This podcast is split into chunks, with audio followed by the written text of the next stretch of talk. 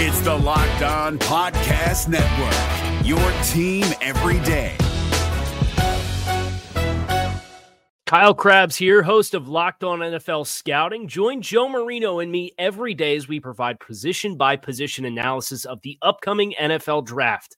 Check out the Locked On NFL Scouting podcast with the Draft Dudes on YouTube or wherever you listen to your favorite podcasts.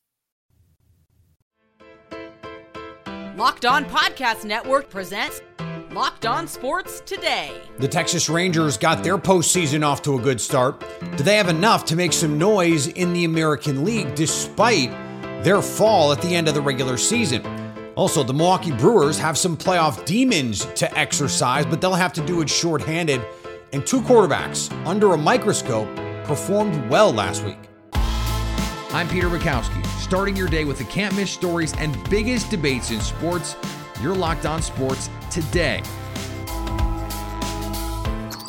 Searching all major sports. Found.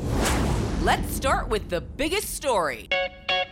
If there was a team that was going to have momentum heading into the postseason, you wouldn't think it would be the one that blew the division lead in the last six weeks. And yet, in baseball, they say momentum is next day's pitcher. Well, the Texas Rangers held the Tampa Bay Rays to just six hits, nary a run to be found in a 4 0 win in game one.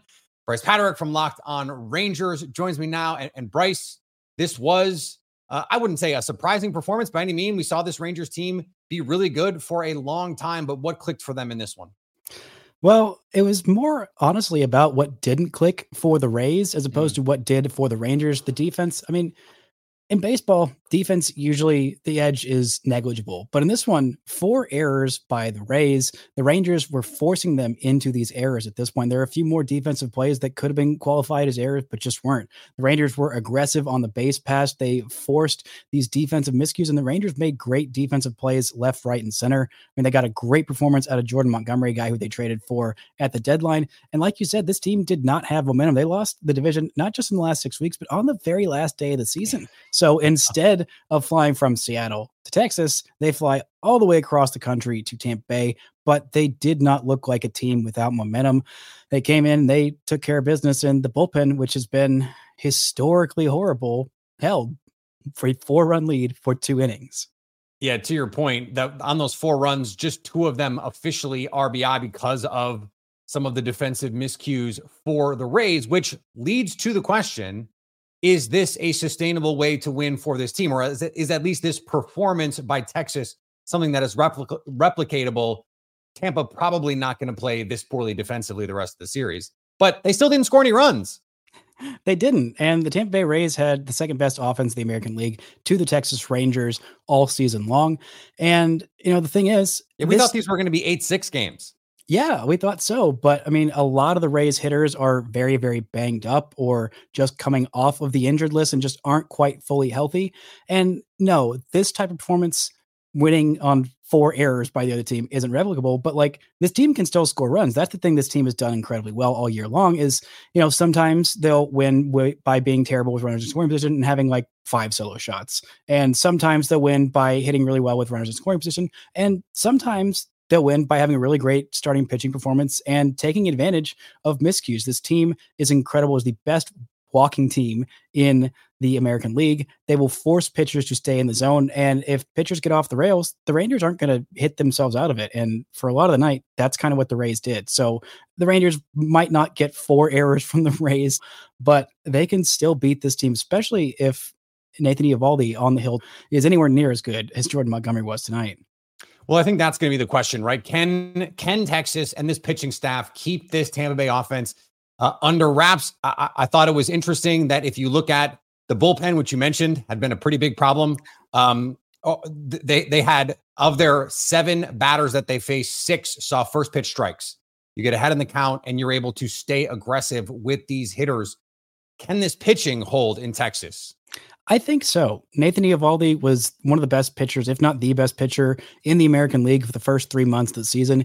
He had an injury and he didn't come back until uh, I believe it was September. He had like three or four starts when he came off of the injured list. He just didn't look like himself at all. In the last start, it may not look like it by the numbers, but his fastball velocity, the rest of his velocity was there, which was not something I thought was going to come back this year. I thought he was just going to be a guy throwing a whole lot slower, not going to be able to get strikeouts, not going to be nearly the same dominant version of himself.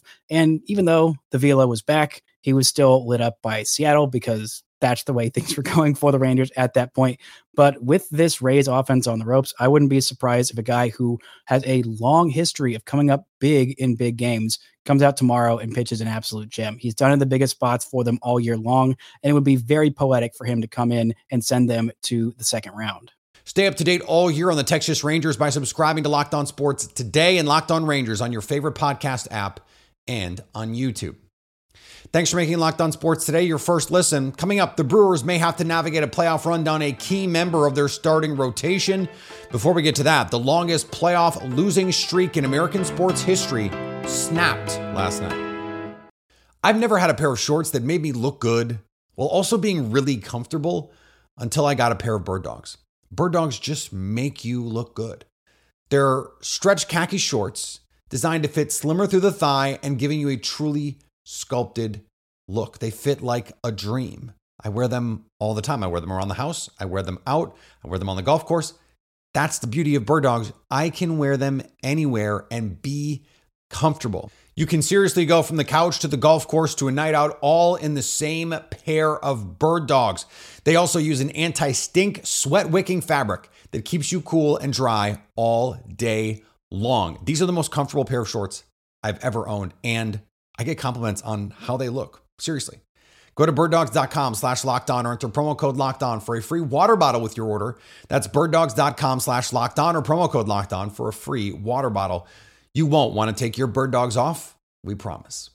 If you're looking for the most comprehensive NFL draft coverage this offseason, look no further than the Locked On NFL Scouting Podcast. Join the draft dudes, Kyle Crabbs and Joe Marino, as they go position by position through the NFL free agent class and into the star studded crop of college stars who will be selected in the 2024 NFL Draft.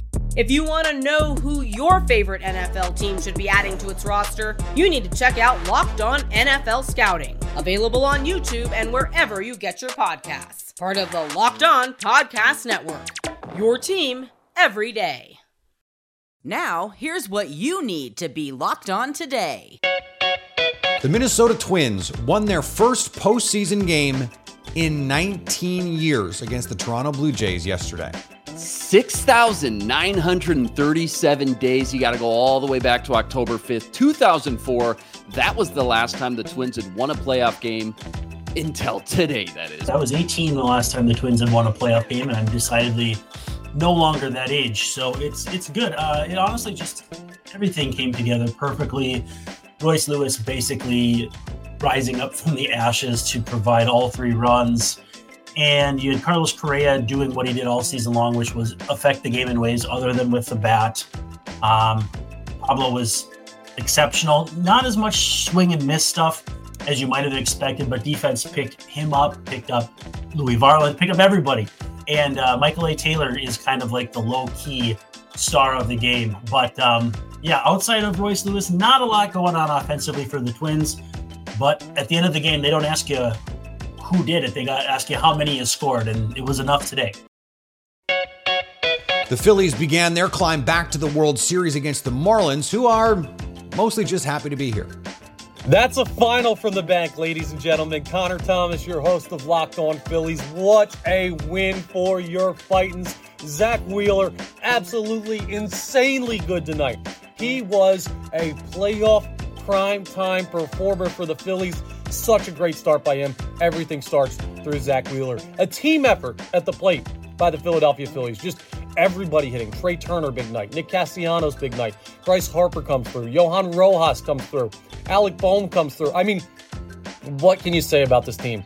They're a team. They're a balanced, concerted offensive effort, and that is why they took down the Marlins. A 4 1 victory for your Fightins. It wasn't easy, it wasn't comfortable, but playoff baseball isn't. All that matters is you come out with a win. And now, Aaron Nola goes tomorrow with a chance to send the Marlins home and set up a date with the Atlanta Braves. I love it. We'll talk more on the next episode of Locked On Phillies. Aaron Rodgers really does believe he can return this season. The New York Jets quarterback is only three weeks removed from surgery to repair a torn Achilles tendon.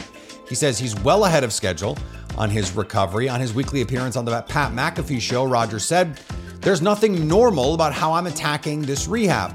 The common practice is about six weeks in a boot. I was in a shoe in 13 days. He surprised many by walking briskly on crutches during the pregame warm-up Sunday night at MetLife Stadium, where the Jets face the Kansas City Chiefs. He will return to his rehab program in California this week before coming back to New Jersey permanently after the Jets' Week 7 bye. The New York Giants not only were unsuccessful with the tush push, but also lost two players to injury on the play in the first quarter on Monday night. Rookie center John Michael Schmitz and tight end Daniel Bellinger left the 24 3 loss against the Seattle Seahawks at MetLife Stadium and did not return. Schmitz is dealing with a shoulder injury and Bellinger sustained a knee injury. They await the results of further tests Tuesday to determine the severity of those injuries. Giants coach Brian Daboll also conceded it wasn't something the Giants had practiced live recently. This comes at a time where the tush push play is under scrutiny as whether it should be allowed. The Eagles are really the only team for whom it is a clear advantage, which just proves it's not a competitive advantage. If you're not the Eagles, your guys are literally getting hurt trying this play. It is the definition of don't try this at home. Here is another story you need to know. The Milwaukee Brewers jumped out to a 3 0 lead against the Arizona Diamondbacks in their wild card series, but they couldn't hold it. Corbin Burnes gave up four earned, and it was a two run shot in the ninth that sealed it. A 6 3 Diamondbacks win. Chuck Freeman from Locked On Brewers joins me now. And, and Chuck, this all comes on the heels as well of the news that the Brewers could well be without um, one of the best pitchers in baseball for this playoff run. What happened in this game, though, that went so poorly for the crew? Well, early on, Peter, things were cruising along. They're up three nothing, and you're thinking this is going to be the Brewers' day. Tyrone Taylor hits a, a two-run blast on no two pitch, and things are looking marvelous. Corbin Burnes had no problems in the first two innings, and then came the third inning, and that game turned around in two pitches. He gave up back-to-back home runs uh, gave up one to Corbin Carroll, and then Ketel Marte. Look at the scoreboard; it's three-three, and this place is stunned. Gives up a home run in the next inning. By the fifth inning, two two walks he gives up, and he's out of the game. I mean, Burnes had a rough night, three home run balls. Your ace has got to pitch better than that. Hopefully, they don't use this against him in arbitration next year. So there is, I mentioned the Brandon Woodruff news that he was going to miss this wild card series potentially longer. The Brewers are going to have to get it in gear if they want to be playing much longer in this postseason. How much do you think that added to the pressure of a game like this, a series like this? Well, here, here's what I think: the fact that the Diamondbacks didn't use their number one starter tonight, yeah. and they're coming back. They got Merrill Kelly going in Game Three Thursday if necessary and they're coming back with their ace, Zac Gallen, in game two for the clincher. So you look at the Brewers road, you're facing Gallen, you're facing potential, if you're lucky to get by him, you got Kelly. Plus, use Devin Williams for 31 pitches out here tonight in a relief role when your team was losing. 31 pitches. You used a lot of relievers tonight. I mean, Arizona used seven pitchers, but I mean, some weird decisions, I would say, made tonight. Even Peter Jesse Winker being added to the 26 man mm. roster and then pitch hitting in the eighth inning. Baffling. Now, he may have an oblique injury. If you saw him walking back to the dugout afterwards, walking back, holding his side, Craig Counsell after the game said they'll know more tomorrow about that uh, when they talk to the media. But um, just a disappointing. Again, started off, this crowd was fired up, as, as you know how it can be here at AmFam Field. Sure. And by the third inning, stunned when Burnes gives up the back-to-back jacks. This is supposed to be a team that was theoretically built for the postseason because they had those two pitchers at the top. What is the plan now for this Brewers team in game two? How can they get it righted? Well, Freddy Peralta is going to come back and pitch in game two. He was supposed to come and pitch Thursday. They're going to move him up a day on rest, and they're going to have him pitch. So, and then if they're able to win Wednesday against Zac Gallen, they'll piece something together for Thursday. who knows? They may go with a combination of uh, Colin Rea and, and bullpen their way through that game, but they got to get through Zac Gallen first, which is obviously no easy task. That guy's a you know Cy Young candidate, uh, no doubt about it. But yeah, the the Woodruff injury throws a wrench into things, but still, you got Freddy Peralta, who led the team in strikeouts this year. He's pitching coming up on Wednesday, and it's now or never for these guys. You know that losing that first game in any series is huge, but when you play a best of three, and you're forced to come back and win the next two. Yeah, they're lucky that this is not the old format where they might be one and done uh, in a situation like this. Uh, uh we, have talked a lot about the pitching, but this Brewers offense, they have scored in their last 18 postseason games 2.83 runs per game. You're not going to win in the postseason if you can't even get to three runs. Where where did the bats go in this one? Trust me, Peter. I've been to all those games and I've seen them all. so, yes, whether it was in 2018 out in Los Angeles, here in against the the Dodgers and the NLCS here, 2019 wild card, uh, you name it. Yeah, I feel like this offense usually hits the skids in the postseason. Now they have other issues during the regular season uh, as well, but that's the biggest fear because they're so reliant on pitching. They're so pitching top heavy, and not having Woodruff. Yeah, that's a big chip to miss. But the offense has got to. Now, today the offense was terrific after two innings. You're thinking, now, Peter, I'm thinking this is this is, this is a double digit runs game. Yeah, let's and then do they it. come back and the bullpen just kind of shut them down. Stay up to date on the Milwaukee Brewers by subscribing to Locked On Sports today and Locked On Brewers on your favorite podcast app and on YouTube. And coming up, Justin Fields and Zach Wilson deflected criticism for a week, but what of it? If you're looking for the most comprehensive NFL draft coverage this offseason, look no further than the Locked On NFL Scouting Podcast. Join the draft dudes, Kyle Crabbs and Joe Marino, as they go position by position through the NFL free agent class and into the star studded crop of college stars who will be selected in the 2024 NFL Draft. If you want to know who your favorite NFL team should be adding to its roster, you need to check out Locked On NFL Scouting, available on YouTube and wherever you get your podcasts. Part of the Locked On Podcast Network. Your team every day. Zach Wilson and Justin Fields have drawn the ire of their respective fan bases for the first three weeks of the season. Week four brought a different reaction, though, as Brian Peacock and Matt Williamson discussed on the latest episode of Peacock and Williamson.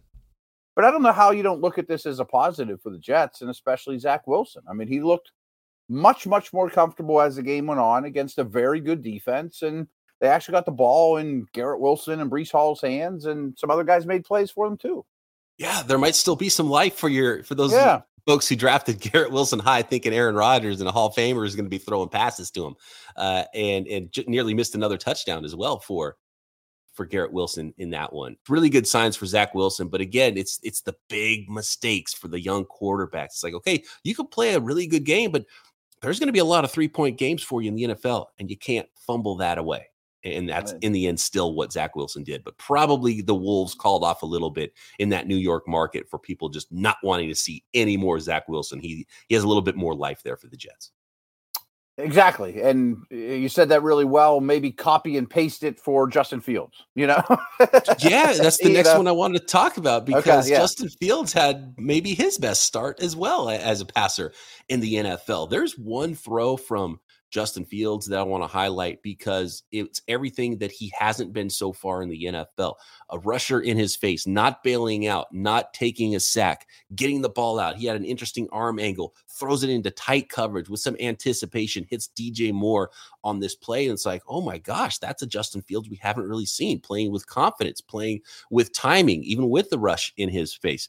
Uh, Justin Fields throwing for 330 was 335 yards. At one point, he was perfect, 16 of 16, I think.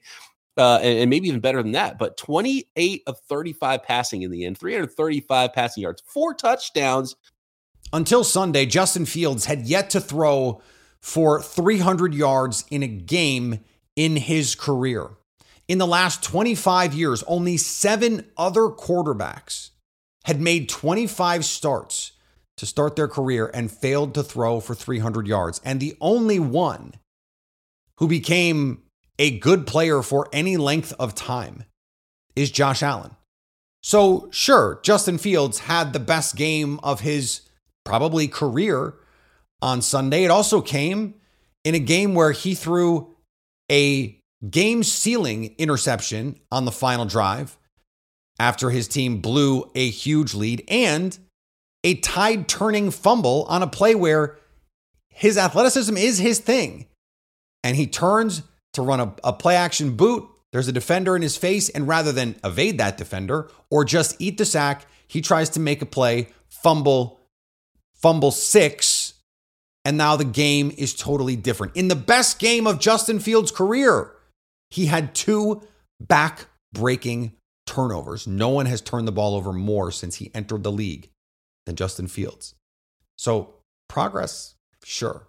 But all the problems that have seeming intractable roots right now, they're still there too.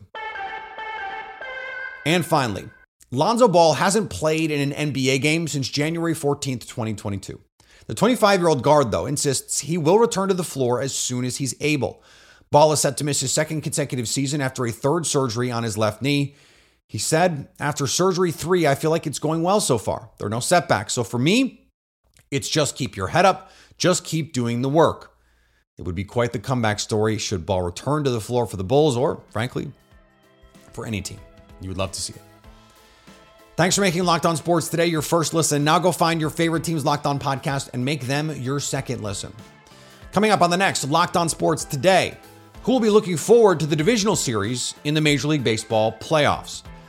So, at least until tomorrow, stay locked on sports today. Hey, Prime members, you can listen to this locked on podcast ad free on Amazon Music. Download the Amazon Music app today.